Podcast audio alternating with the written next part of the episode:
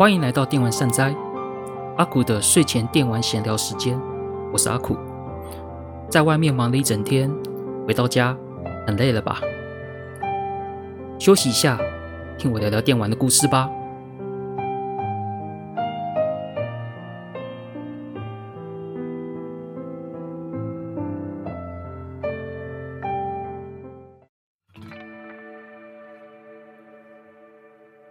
大家好，欢迎来到阿苦的睡前电玩闲聊时间。我是阿苦。今天的第三集呢，是来聊聊青色宝贝，九零年代的恋爱游戏泡沫破裂代表。在进入主题之前，我就先讲讲一下近况好了。最近近况呢，就是换电脑啦，整台都换新了，大概花了五万多块。目的主要是想要在做自媒体方面，尤其是 YouTube 方面，是可以有新电脑的帮助下，可以制作更轻松，或者是说可以跑得动，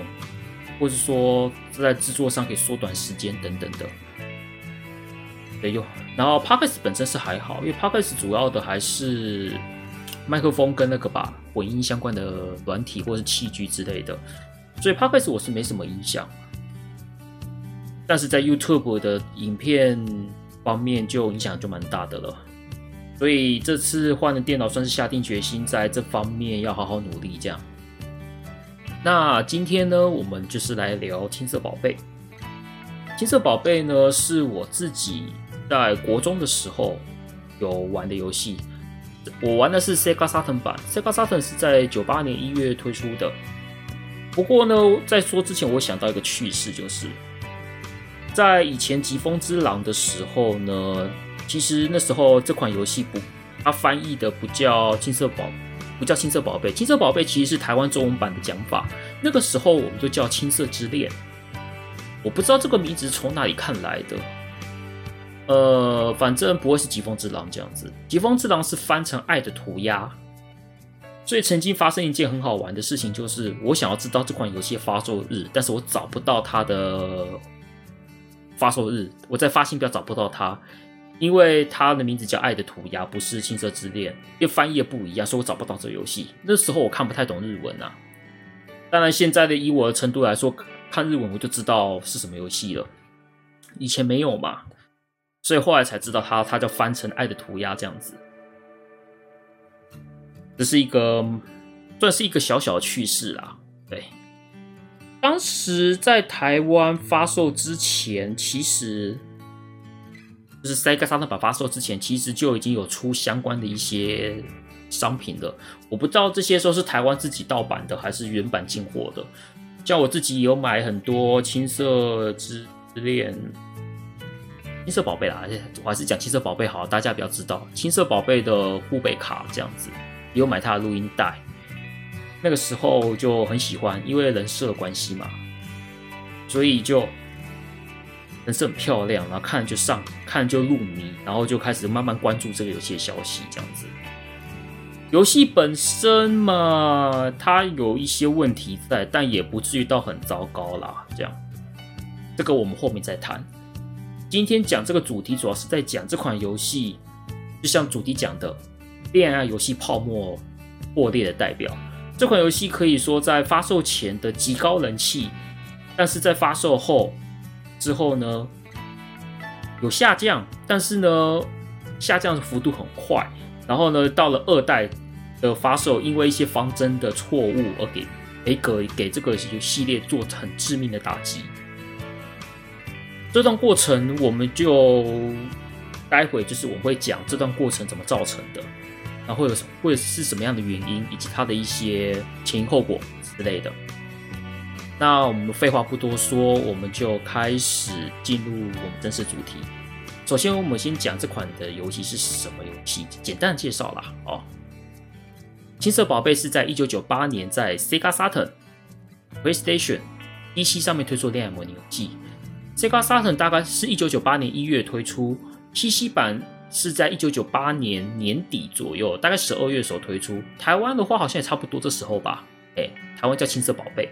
然后有出中文版在 Windows 上面推出。PS 比较比较晚，大概在两千年左右或是以后才推出的。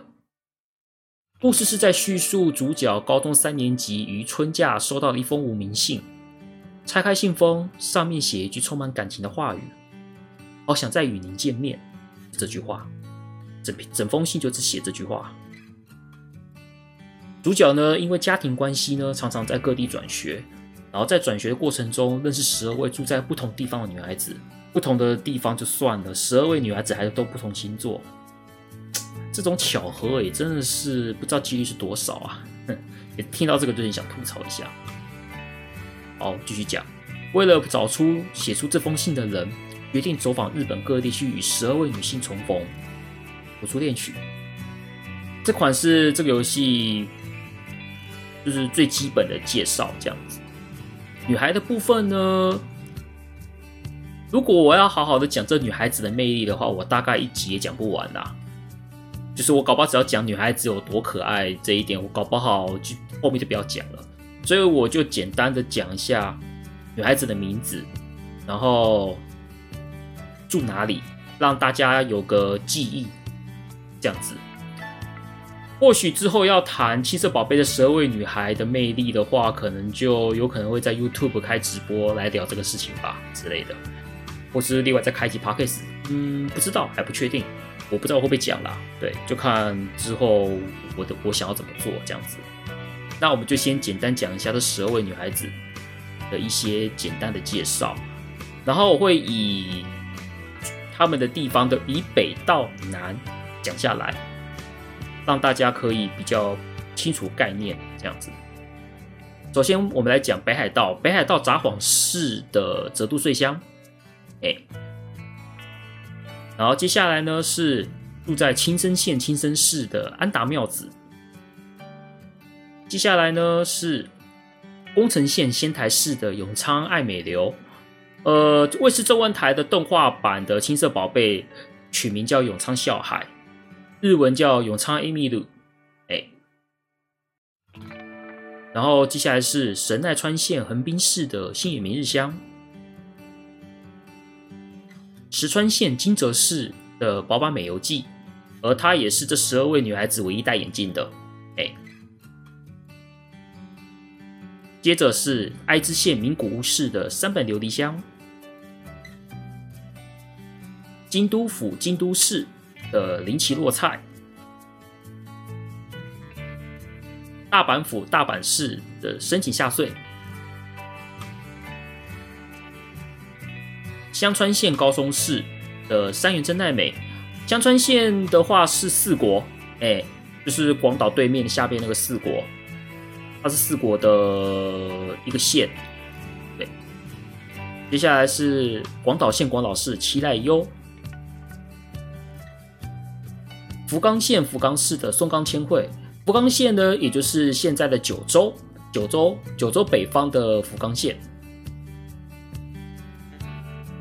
接着是长崎县长崎市的远藤京，长崎县呢也是在九州，九州的西北部分。它算不算北？它算不算北九州的话，呃，我不是很确定啦。因为总之它的位置就是九州的西北方的一个县市，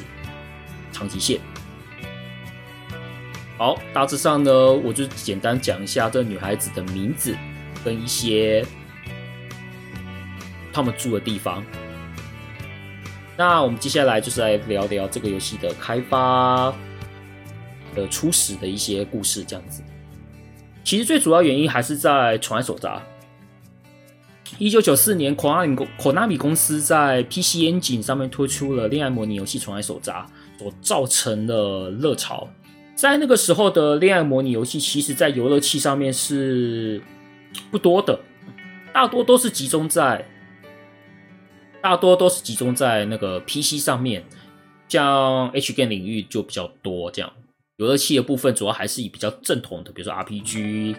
运动、射击、动作、策略等等的。恋爱游戏真的是比率真的很少啦。通常恋爱模拟游戏，通常模拟游戏类的话，可能就是比较正统的模拟游戏这样子。但是因为《宠爱手札》诞生所造成的热卖之后呢，加急的恋爱游戏风潮就开始了。其实你从一九九四年以后，就发现加机越来越多的恋爱主题的游戏。当然有比《宠爱手札》更早的，像是《竹叶》，《竹叶》好像是九二年吧之类的。然后还有诞生，他们其实都是比《宠爱手札》还要早，但他们造成的风潮并没有像《宠爱手札》来的那么的巨大。然后刚好青色宝贝的制作群就是竹叶的制作群，也就是 NEC Interchannel 的制作人多部田俊雄，然后与制作公司 Marcus 的洼田正义来合作，也是刚好是竹叶制作群想要做一个不输给宠爱手札的这样品牌的游戏，对抗那个宠爱手札这样子，不输给宠爱手札的那个恋爱游戏品牌。脚本的部分是由大仓赖打，呃，因为大仓赖打那个赖打到底要翻什么中文，我不知道怎么翻啊，对，所以我就直接用日文的讲法。这个脚本呢，他之前他之前也有写过诞生的小说，然后后来的青色宝贝的一些小说，他也有撰写这样子，还有写过竹叶的后日谈之类的。人物设计是甲斐志久。然后他也是担任过 PC 恋爱游戏《同窗会》Yesterday Once More 的人物设定，只是说甲斐志久，甲斐志久他在 PC 界领域的时候呢，他是不会用甲斐志久名，他是用另外一个笔名叫水谷通这样子。所以发现他除了《青色之恋》是挂甲斐志久之外，他其他的作品大多啦，就是尤其是在。PC H game 界的作品，它都是挂另外一个名字“水谷通”这个名字这样子。游戏的主要战略呢，就是就是我他们的制作战略主要就是以主打角色以及举办非常多的宣传活动来增加知名度，像是广播节目、甄选会等等，就是借由宣传大量的宣传攻势，让一些不知道的人可以借由这些宣传攻势认识这款游戏这样子。那接下来就是讲十二位女主角的配音员的部分。虽然我会习惯讲声优啦，但是如果要用以台湾人比较熟悉的名字，还是以配音员会比较清楚。这样子，十二位配音员呢，女主角配音员呢，则是用六位由青二 Production 这间公司的新人配音员，另外六位则是用一般公开甄选的方式去甄选。这其实是一个很特别的做法，知道为什么？因为通常来讲，无论是动画也好，游戏也好，就我知道的，也许有错这样子。如果有听众觉得我讲错，也可以来，也可以在下面回应，就是你可以到粉专来回应，或者到我的脸脸书粉丝专业来回应。如果我讲错的话，就我的认知，声优的甄选通常都是制作方发给那个。呃，配音员的的经纪人，或是配音员的所属的经纪公司，然后呢，经纪公司或是经纪人听到这个东西接下来，然后就会请旗下的声优，呃，旗下的配音员去做所谓的试音，去做试音、试镜之类的。所以大致上参与试音、试镜的人，通常都已经是业界的人了，只是他可能不红。之类的，或是已经其实就算是红了，有一定知名度了，有还是需要试音的，还是要试音的。其实就像最有名的《新世纪福音战士》，像那个林原惠、宫村优子，他们自己也有在试音的时候也有试过，不是他们原本配的角色。像林元会有好像也有配过明日香嘛，就是试镜的时候也有配明日香台词这样子。他们都即使像他们这种地位的人，就是已经有那么高知名度的人，在 A 把福音战士在制作的时候，他们还是要试音。对，即使是面对像林元惠、宫村优子已经是有名的人，三石晴乃这些都已经很有名的人，他们还是要试音，然后去选出适合他们的角色，甚至是觉得他们不适合。也不也不用他们，也有可能这样子，所以这样的方这样子的制度，就会发现公开甄选的话，就是他不会他不会借由发给经纪人，就是经纪人或者是配音员的那个经纪公司，而是直接用公开甄选。所以说参与甄选的人呢，不见得是配音员，就是也可能是一般的素人。青色宝贝里面里面有六位女主角的配音员呢，其实都是借由这次的甄选而出道当配音员的。这也就是说，六位其中一个就是今年红梅，她就是这部出道的。对，所以这一点算是比较特别，因为你再怎么争，你再怎么争嘛，对不对？通常还是会找已经是业界的人了，即使他不红。因为再怎么说，他也是通过了培训而成为职业的人，这样子。所以说这一这一点真的是比较，真的是算是蛮特别的一个做法，这样子。然后呢，选好选好了之后呢，然后就开始进入大量的宣传期了。制作企划开始之后呢，制作群就用非常恐怖的宣传攻势。然后最早是在电击 GS 杂志开始连载那个小说，然后在九七年，就是 Sega Saturn 发售的前一年，九七年的时候就开始制作广播节目、收音机广播节目，以及让十二位女主角组成团体 SG Girl 去参加各式各样的活动，像是广播跟展演之类的。接着就是发大量的周边商品发行，像是笔记本、马克杯、海报等等的，非常的多。这一点我真的是印象很深刻。像九七年的时候，可以说那时候我没有买电击 GS，但是我在买电击 Sega Saturn 的原文杂志里面，其实就有不少期都有专门为这款游戏做一些专题、专题报道，然后也有也有写一些，然后也有弄一些专精品相关的专题哦。对，我印象很深刻，就是他有一期就是讲那个金色宝贝，然后发行哪些精品。琳琅满目之类的，像你说的马克杯那些东西啊，而我自己以前买的其实最多是护贝卡，哎，护贝卡那时候好像一一张十块钱吧，对，我不知道那是台湾自己做的还是应该是台湾自己做的啦，原版我应应该不止这个钱，所以我那时候就是买很多的护贝卡收集，然后看图漂亮嘛，看图漂亮我就买下来这样子。然后还有那时候也有出录音带，我自己有买那个录音带，十二位女性角色的单曲集我也有买这样子。那个时候还不是光碟，还是录音带时候，这样，想起来真的是蛮怀念的。其他方面的话，我就我有买过海报，但是海报这个东西我后来就丢掉了这样子，因为海报这。海报可能就是每次刷油漆的时候，就是撕下来。那时候不懂嘛，可能没有想要保存之类的，所以我就就拿出来丢了这样子。就护贝卡跟录音带，我我还是有留着，这样就是护贝卡其实也丢了很多啦，但我还是有留一些下来。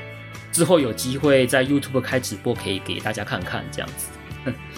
接着，在一九九七年四月，在 Sega Saturn。发售了一款以幕后花絮、彩色设定集与声优访谈的青色宝贝花絮合集游戏，限量三万套，当时可以说销售一空，一片难求。它是个某种程度来说，它算是个 fan disc，然后也是一个很难得的本片都还没出去先出 fan disc 的罕见例子。这一款只有这一款其实是一个蛮特别的游戏，就是了，因为本片是在一九九八年才推出嘛。那这款游戏一九九七年四月出的这一款呢，它我自己没有没有买，但是我去网络上看了一下内容，就真的就是很标准的幕后花絮，有完整的甄那个甄选会的一些影片片段，所以我们可以看到，就是主要是那个一般公开甄选的甄选会的片段。青二的六位女配音员那边就没有就没有。收录在里面，主要都是收录另外六位在公开甄选时候的画面这样子。然后里面有很多的戏剧图啊，还有一些边缘对一些自己角色的一些话、一些话、想法之类的，这些都算是幕后花絮的东西，都集中在这款游戏里面。只是很妙的是。通常，通常这种类型的东西也都是在本片游戏发售后，为了延续热度所推出，才会再推出的东西。比如说，印象比较深刻的《樱花大战》，樱花大战嘛，对不对？它之后一代本片推出之后呢，有另外出一篇叫《花组通信》。《花组通信》的的游戏定位就跟这款《青色之恋》一九九七年推出的这一款游戏是类似，就是 Fan-disc 花絮集之类的东西。只是通常像樱花像《花土通信》是在《樱花大战》推出之后的东西，但它就是反其道而行，在。有本片还没推出，就先推出这个东西。某种程度来说，它是要让喜欢一开始就对这款游戏有兴趣，本来就已经有在关注的人，然后可以借由这个东西，可以拉高自己对这款游戏的期待跟关注度，算是一种逆向操作这样子。还有一点，就还有一个特别的点就是。之后也也是在同年一九九七年十一月，由日本的三一书房推出的《青色宝贝攻略读本》。这时候，然后也是很纳闷的，游戏也还没出啊，游戏还没出出攻略读本，那他都在写什么？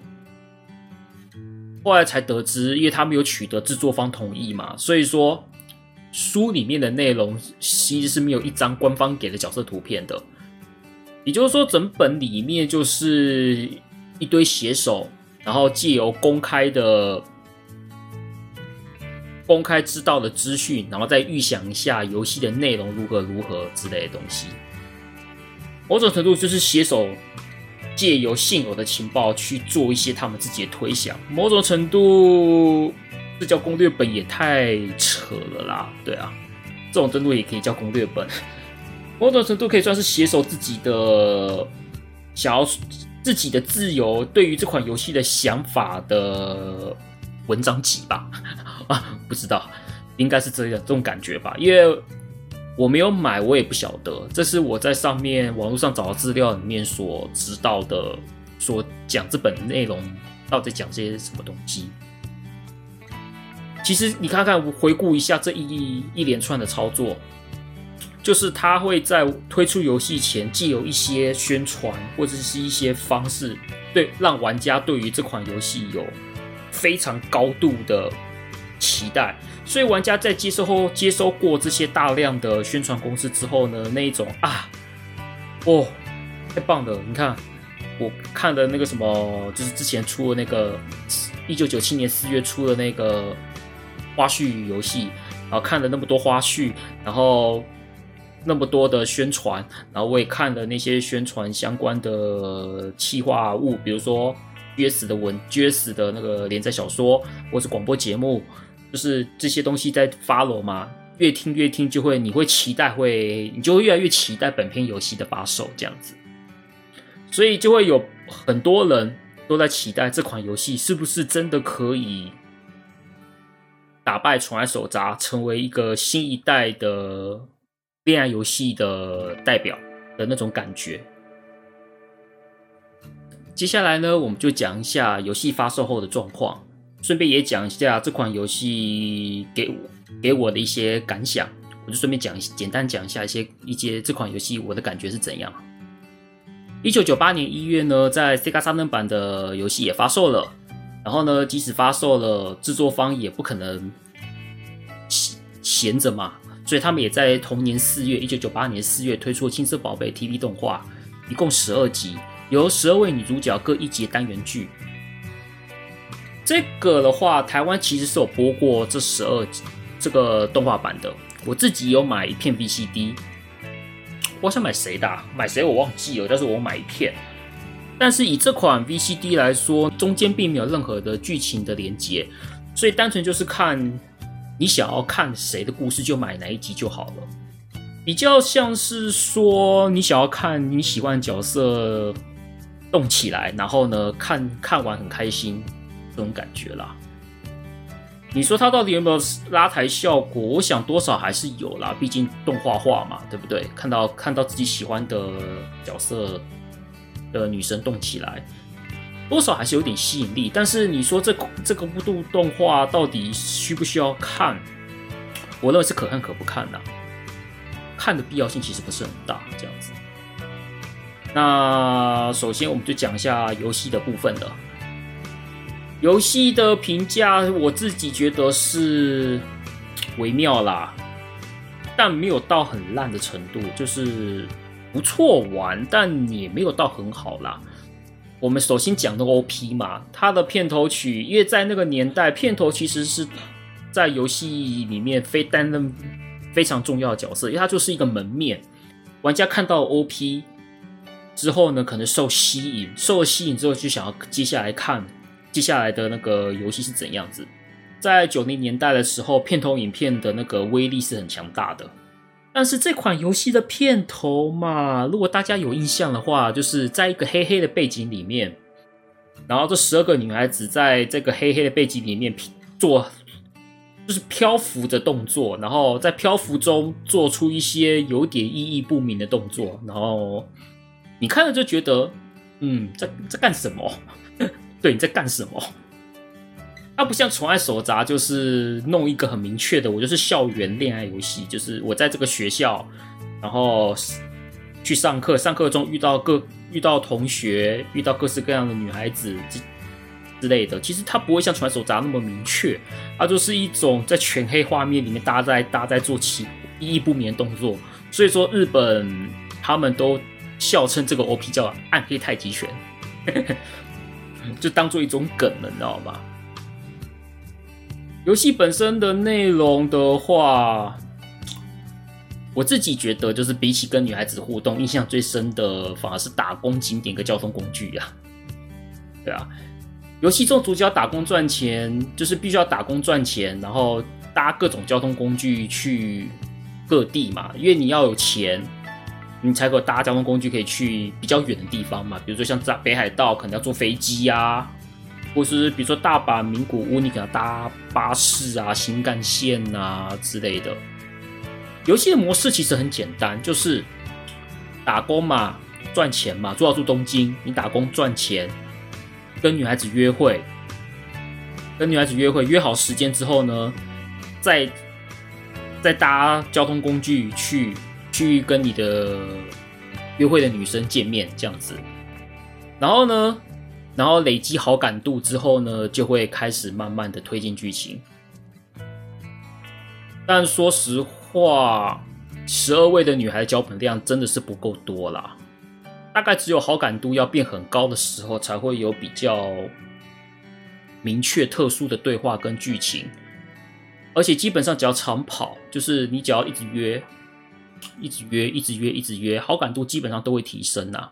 所以说玩久了之后，你会好像在做作业一样，这样。反正你就是跑去跟女孩子约会，你就好感度就是一定会升，就就很直接，就很直接，而且也不需要动脑的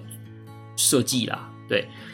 然后整个游戏呢，你都是在反复的，就是赚钱、搭交通工具、约会、回家。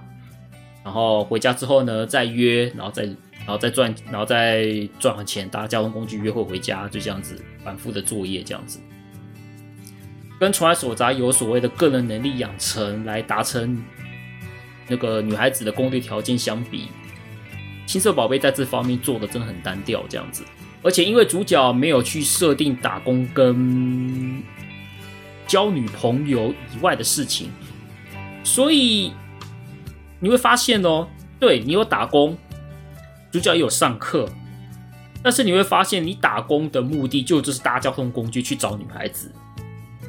他的休息时间就是做就是去找女孩子，就没有别的事情可以做了。哎，然后打工的钱你也只拿到拿来花交通工具上面。说实话，一个大学一个大学生或是高呃不是大学生的，应该还是高中生，你。不管怎么说，你总是会有其他的事情可以做。呃，但这个游戏就是完完全全设定的很单纯，你赚钱的目的就是要去泡妞，需要搭交通工具去跟女孩子约会。对，所以当你的女孩子的追求的量如果不多的话，你会没事做。就是如果你只专心追一位女孩的话，你这个游戏的就很无聊，你知道吗？所以你必须要让整个游戏看起来你的行程是够充实的，所以你必须要同时追许多女孩，才会有比较充实安排生活的感觉啦。对，我记得我当时一次是追五位啊，想想这是美好的回忆呀、啊。我我不知道有没有玩家一次追十二个啦，十二个应该是有一点太重了啦，应该是没有办法可以 cover 这些事情这样子。像举个例，女神异闻录好了，像女神异闻录从三代、三四五这三代，他们用的游戏方式，他们其实就是用机制，比如说社群这支机制，社群有很多人嘛，主角必须要去花时间去培养这些社群，这些社群其实都会影响到你的恶魔的一些要素，他们不见得是所谓的。恋爱关系有的是同性，有的是异性这样子，但是也因为这个东西会影响到你的战斗游戏机制关系，所以你不得不要花时间去补这些各社群的好感度。所以说玩起来其实时间的搭配跟那个安排其实非常的重要的，也要斤斤计较的。但青色宝贝就不是，对，青色宝贝就是。你要去约会，就是为了泡妞嘛，就那个好感度，他并不会强制说什么你一定要攻略那么多个女生，其实也不用。但是你又不攻略那么多女生，你又没事做，然后你又找不到其他可以说约会以外的事情需要做，所以整个就不去约会，就真的没事做这样子。这个是这一点，就是这款游戏有一种。你不泡妞就没有别的事情可做，那种感觉，这样子，对吧？所以整体来说，在这设计上面不是很理想，这样。这大概是我对这款游戏的一个简单的想法跟感觉啦，对。然后呢，在游戏本篇不太理想的状况下呢，之后在 PS 上面要推出《青色之旅》。青色之旅的话，是在 PS 上面推出，以类似像《桃太郎电铁大富翁》那一种派对型游戏，可以跟十二位女孩子一起在日本各地旅游的游戏。这款是要在 PS 上面推出的，但是我也纳闷为什么不在 SS 上面推出就是了。不过呢，这款因为延期啦，对，好像延到两千年以后才推出的样子，所以它并没有在当时帮原本的游戏做拉抬的优势。那接下来呢，我们就来谈人气大跌，然后导致系列结束的部分。其实本片推出之后，评价是有下降的，因为游戏本身其实没有想象中的那么好，但某种程度来说也没有到崩盘，你知道吗？因为制作群还是有做一些额外的方法来维持一下热度，比如说我刚才讲动画版之类的，但是呢。真正影响到这款游戏的人气，其实是二代的制作，我们就来讲。因为游戏发售后有点退烧嘛，但是我想制作组不可能因为这种程度就满足嘛，所以我们为了要让这款游戏能够继续维持热度，或者是想要再更上一层楼，所以他们想当然一定会做二代，看能不能再创高峰之类的。二代的推出呢，最早是在 Dreamcast，在两千年七月二十七日于 DC 上面发行二代 Dreamcast 上面，大概是一代推出了两年多，在 DC 上面发售，但是呢，悲剧就出来了。二代的故事呢，是以一开始女十二位女孩子，也就是一代的十二位女生去参加一代主角丧礼，然后呢，在二代主角在丧礼上与一代的十二位女主角相遇。然后从一代的女主、一代主角逝去的悲伤中，进而谱出恋曲。但是呢，二代的故事是建立在一代玩家死亡的死亡的设定下开始的，所以有一股就是那种玩一代的玩家最后是死亡的含义，让一代的玩家强烈的不满。某种程度来说，就是你去咒我死啊！对，就是。因为玩恋爱游戏里面，其实像恋爱冒险游戏，其实那个代入感其实是蛮需要的。通常你去玩的时候呢，你都会想说自己是主角，然后去跟这样的女孩子谈恋爱。但是二代一开始就设定成你之前一代主角，结果 GG 了。那你身为一个玩前代的主角的心情来看，你不就咒我死吗？就我玩二代就发现一开始我是死掉的，身为玩家自己是死掉的，然后再去迎接新的主角过来再接收这种感觉，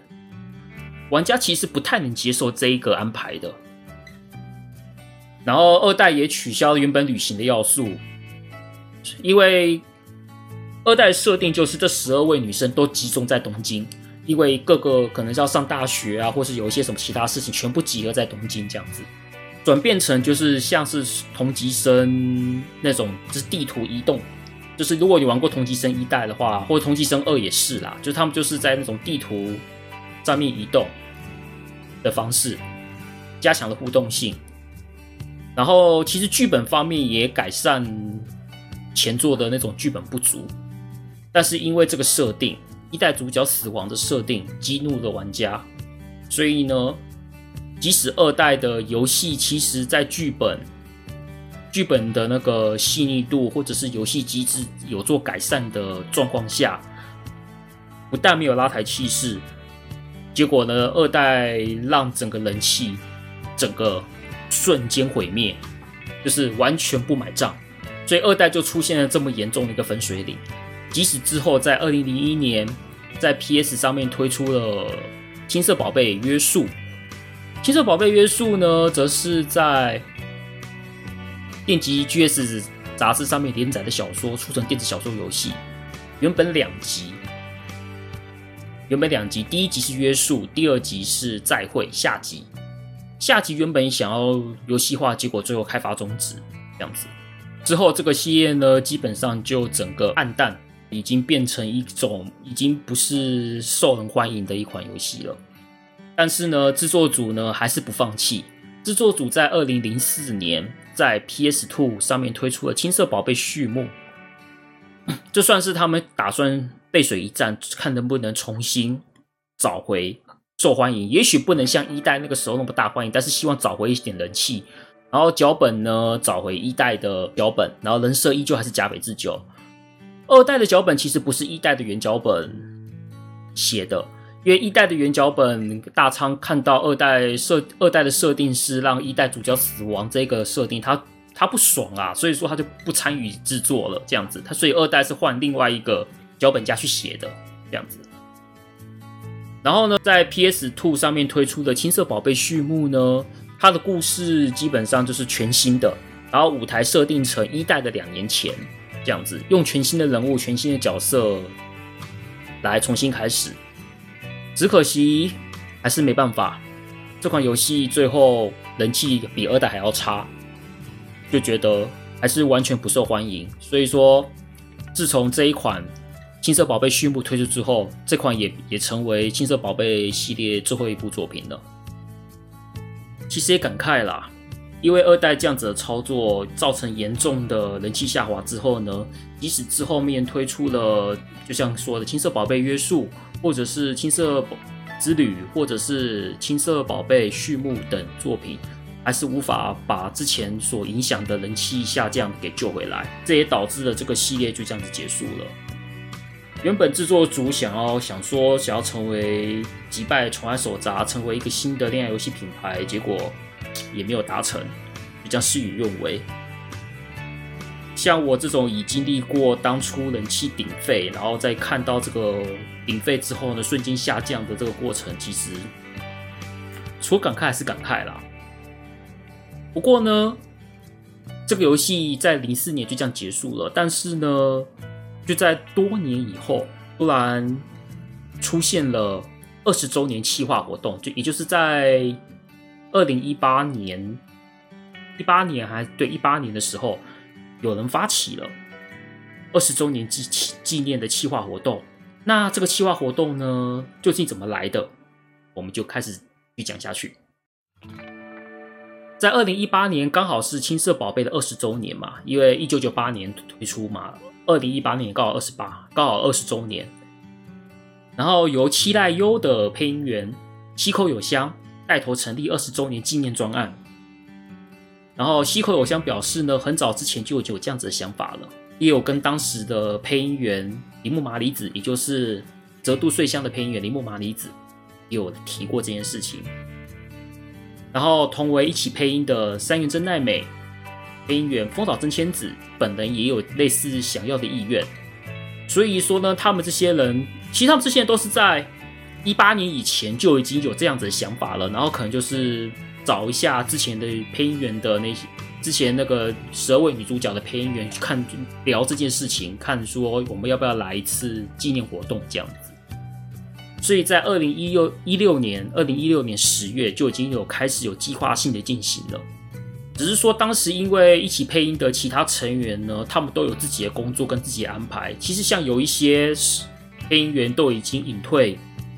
不继续配了，比如说像小林。美智子就是林崎洛菜配音员，是已经声优隐退了，已经不再配音了，这样子。其实当时因为事隔多年啊，事隔多年嘛，大家都有自己的事情以及自己的人生目标，所以说想要集合并不是那么容易的事情啊。但是因为经过西河偶像他们的努力，以及有一些人其他的以及其他成员的，像丰岛真千子、铃木。马里子他们也有意愿，他们就是努力的去推推看，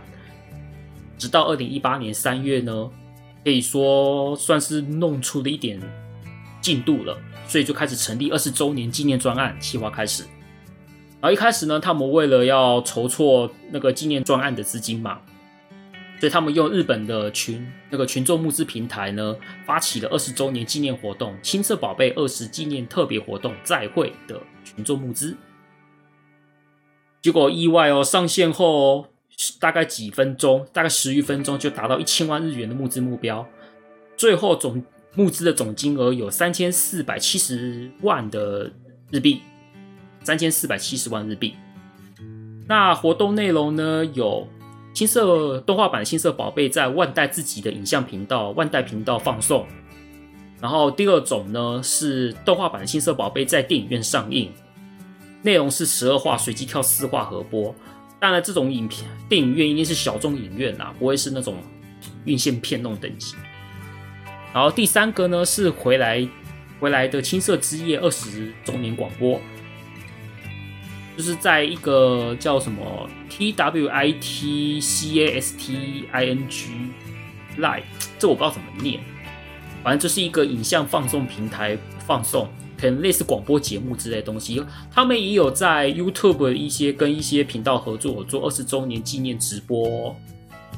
的企划内容，这样子也有找回像前田爱啊，对啊，滨野红美啊之类的那些声优们。最主要的重点是第四个青色宝贝二十周年纪念活动表演，在二零一九年一月十九日在东京举行。因为这二十周年嘛，所以说让大家回想起啊二十。年前的这一款游戏，然后二十周年纪念展演，很遗憾呐、啊，那个时候我没有去参加啦，因为我那时候有六月要去参加电玩音乐会，所以我就没有去参加这个活动。想想也真可惜啦，因为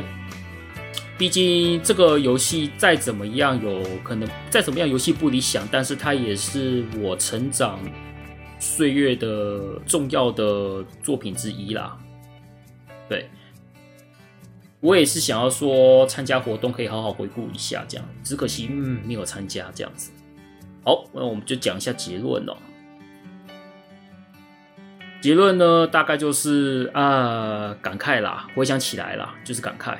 明明是想，明明是能够成为一个优秀系列作的潜力，结果就是就是这样子，因为二代关系嘛，就不尽人意。我自己呢，毕竟是玩 SS 版的嘛。PC 版出的时候呢，代理厂商其实像协和他们自己，其实他们的的宣传其实也不会输给当初日本那样子啊，也是做非常大的宣传。我相信有不少人都是在 PC 中文版接触这款游戏的。虽然我会有多少人会因为而失望，或许有吧，我是不知道啦。游戏本身我自己也是有点失望，但也是给我不少乐趣。说句好玩的话，我从这游戏可得到日本的地理跟城市名，也算是了本了解日本的一些长途交通工具。撇开泡妞这点来说的话，认识日本的地理这一点还真的是蛮大帮助的。像我玩这款之前呢、我只知道东京跟京都，我东京跟京都嘛，对不对？而且除了城市名，游戏里面出现景点其实也真实存在的，所以某种程度也可以算是简单的旅游指南啊。对啊，举个例，像横滨吧，横滨的话就上面就有中华街，还有港未来、港口未来跟那个三下公园，这些都是实际横滨比较著名的一些景点，确实存在的。所以多绘这款也可以也算是让自己更了解日本一点的吧。嗯，某种程度来说，虽然只有地理方面啦，哎，而且甲斐志久笔下的女孩真的非常漂亮。我刚刚也讲过了，即使现在我还是觉得漂亮。而且如果说一句很直接的话的话，我觉得青色宝贝的人设其实比传手札优秀的，我自己是这么觉得。对啊，所以嘛，每次想到这款。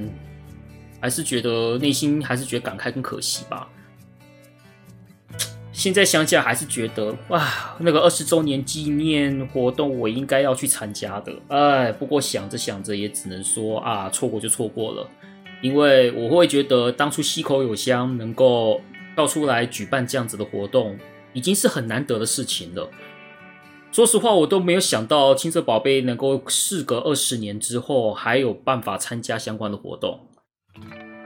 而且我也觉得会有这样子活动，会不会有之后会不会有下一次，几率也不大了。只能说错过就错过了，可惜呀、对啊，那以上大概就是青色宝贝这一款游戏的故事。那我在里面也提到一些小趣事喽，就是里面有一些小小的一些事情，我先讲。首先呢，第一个呢就是。在十二位女主角里面，住在横滨的星野明日香嘛。如果你玩过竹叶的话，你会不会觉得她的制服很熟悉？没错，她的学校制服是清华女子高校，她的衣服是跟竹叶的制服是同款的。这个可以算是一个小彩蛋，因为制作青色宝贝的制作制作组原本就是制作竹叶的制作群起家的。对，他为了想要弄点彩蛋，就加这个彩蛋在里面。其实明日香制服就是竹叶的制服。还有一点呢，是在二十周年纪念的时候，负责的制作人多部田俊雄其曾经提过，设定一代主角其实还活着的事情。不过呢，其实他是他是这样表达的：当时制作游戏的马卡斯公司在二代是以主角死亡为前提而设计企划的，所以当时多部田就没有担当制作人，因为他不想这样子。但是呢，他为了希望一代主角没有死亡，然后自己私下有弄就是主角死、主角活着的一些企划跟脚本嘛，对不对？但是最后呢，去跟当时的脚本谈这件事情的时候，就被当时二代脚本严重拒绝了，然后最后不了了之这样子。其实也很正常啦，因为如果你是以二代写二代脚本的人的立场，就是。你跑来跟我说，你你要推翻我之前的脚本的想法啊？原本脚本就已经让，也就是上面的人已经决定好脚本的方向，就是一代主角死亡的为前提做的啊。我已经写了啊，你又突然跑出来说要推翻，我想对于二代脚本来的脚本家来说，多部田的做法是有点不太尊重的，所以他拒绝可以算是蛮合理的啦，那多部田也表示，可能没有沟通好啦。对，他其实也希望一代主角不要死，但他可能因为各方面的事情没有处理好，所以也没有实现这样子的愿望。他自己也说了，他也没有做好一些比较正确的、良好的沟通方式，所以造成二代这样子的结果。这样子，这就是青色宝贝里面的两点小趣事，就跟大家分享。好，那今天就是讲完了青色宝贝这所有的故事了。这样，不知道大家听完你有没有觉得，有没有觉得感慨还是怎样的，或者跟我一样是感慨，还是说没差？啊，不管怎么样都好。我自己曾经喜欢过这部作品，也不后悔喜欢过，只是说最后没有这样持续下去，虽然可惜，但。都过那么多年了，其实也很，其实有很多作品，其实是像有名的 RPG 也好，或者是动作游戏也好，其实很多名作的系列最后也都没有制那个继续制作下去。其实青色宝贝这样子的结果也不是特例啦，毕竟很多作品，一个作品想要好好的持续到现在还要能推出，这不是一件很容易的事情啊。好，那今天的节目呢就告一段落了。喜欢的话呢，就给我们五星评价啦，呵呵。有什么意见或回馈，欢迎来到电玩善哉的脸书粉丝团，或是我的粉丝专业。我的那个脸书粉丝专业是阿苦吕秋 Game 天地，呃，欢迎来留言回馈这样子。也可以来我的 YouTube 频道阿苦吕秋 Game 来逛逛，就是 A K U R E T R O G A M E，其实就是我的脸书专业的天地去掉，就是我的 YouTube 频道了。那下一集呢，基本上就是讲岩田聪在岩田聪的故事的下集。我没意外的话，基本上应该是这样子啦，不会改啦。哎，那我们就下一集 Podcast 再见喽，拜拜。